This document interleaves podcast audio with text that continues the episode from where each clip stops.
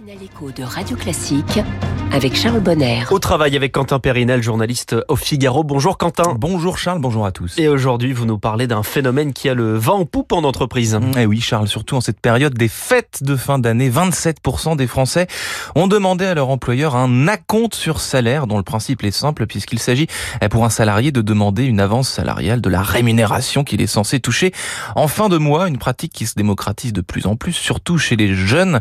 soixante-quinze pour cent de la génération Z n'a pas honte de demander un acompte contre cinquante-quatre pour cent des baby boomers. Ces chiffres figurent dans une étude sur le pouvoir d'achat en période d'inflation et des fêtes de fin d'année réalisée par la fintech française Rosalie. Limiter les agios et les frais bancaires étant une priorité dans le contexte économique que l'on connaît, l'acompte sur salaire est considéré comme la meilleure alternative aux découvertes bancaires par quatre-vingt-un pour cent des Français selon une étude OpinionWay.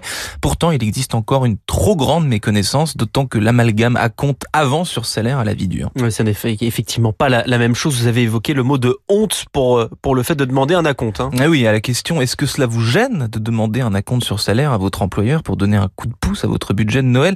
La réponse est globalement non, à plus de soixante-trois pour cent.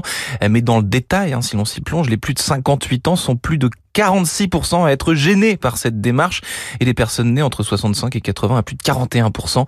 En revanche, les jeunes nés après deux mille sont soixante-quatorze pour cent à ne pas avoir honte, ainsi que soixante-dix pour cent des millennials. Les jeunes ont moins honte dans, dans l'absolu d'ailleurs, dans, dans, dans l'univers du travail, pourrait-on dire.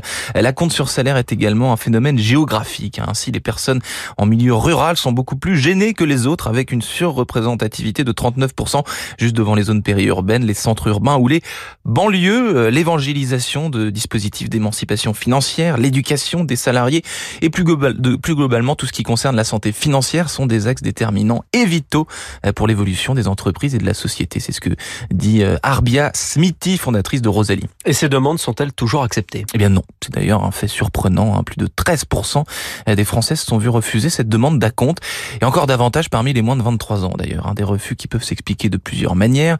L'amalgame entre acompte et avance, comme je le disais en début de chronique, l'avance n'étant pas pas obligatoire pour l'employeur, ou encore euh, par la complexité de gestion que représentent ces demandes pour les entreprises.